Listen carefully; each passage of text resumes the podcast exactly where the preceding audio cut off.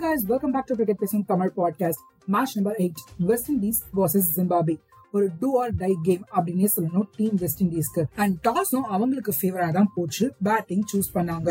சரி செமையா மாசா ஸ்கோர் பண்ண போறாங்க அப்படின்னு நினைச்சா ரொம்பவே கஷ்டப்பட்டாங்க அப்படின்னு தான் சொல்லணும். ஜிம்பாபேயோட பவுலர் ராசா மூணு விக்கெட்டை பிக் பண்ணாரு. பத்தொன்பது ரன் மட்டும் தான் கொடுத்திருந்தாரு. ஒன் பிப்டி கூட வருமா அப்படின்னு யோசிச்சுட்டு இருந்தோம். பட் எண்ட்ல அகைன் வெஸ்ட் இண்டீஸ்க்கு பாவல் ரெண்டு சிக்ஸ் அடிச்சு ஒன் பிப்டி த்ரீ ரன்ஸ் டார்கெட்டா செட் பண்ணி கொடுத்திருந்தாரு. சோ ஏதோ ஓரளவுக்கு டிஃபெண்ட் பண்றதுக்கு ஒரு ஸ்கோரை வந்து டார்கெட்டா செட் பண்ணாங்க West Indies team but Zimbabwe start பண்ண விதத்தை பார்த்தா இந்த சேஸ கம்ப்ளீட்டா கண்ட்ரோலுக்கு எடுத்துட்டு வந்த மாதிரி தாங்க இருந்துச்சு.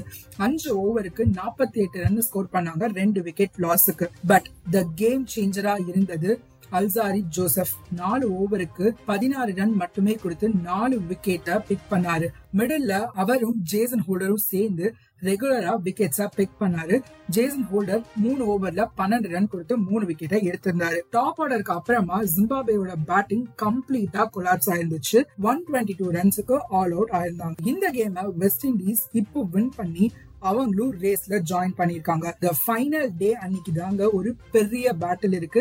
நாலு டீமுக்குமே அது ஒரு டூஆர் டை கேமா இருக்க போகுது. இன்னைக்கு ரெண்டு கம்ப்ளீட் எக்ஸைட்டிங்கான மேட்சஸ் நம்ம வந்து பார்த்தோம். நிறைய ட்விஸ்ட் அண்ட் டேர்ன்ஸ் எல்லாம் இருந்துச்சு. அண்ட் நாளைக்கு குரூப் ஏயோட ஃபைனல் செட் ஆஃப் மேட்சஸ் நடக்க போகுது. யாரு அந்த ரெண்டு டீம் சூப்பர் டுவெலுக்கு போக போறாங்க அப்படின்றத தெரிஞ்சுக்க ஸ்டே டியூன் பை காய்ஸ்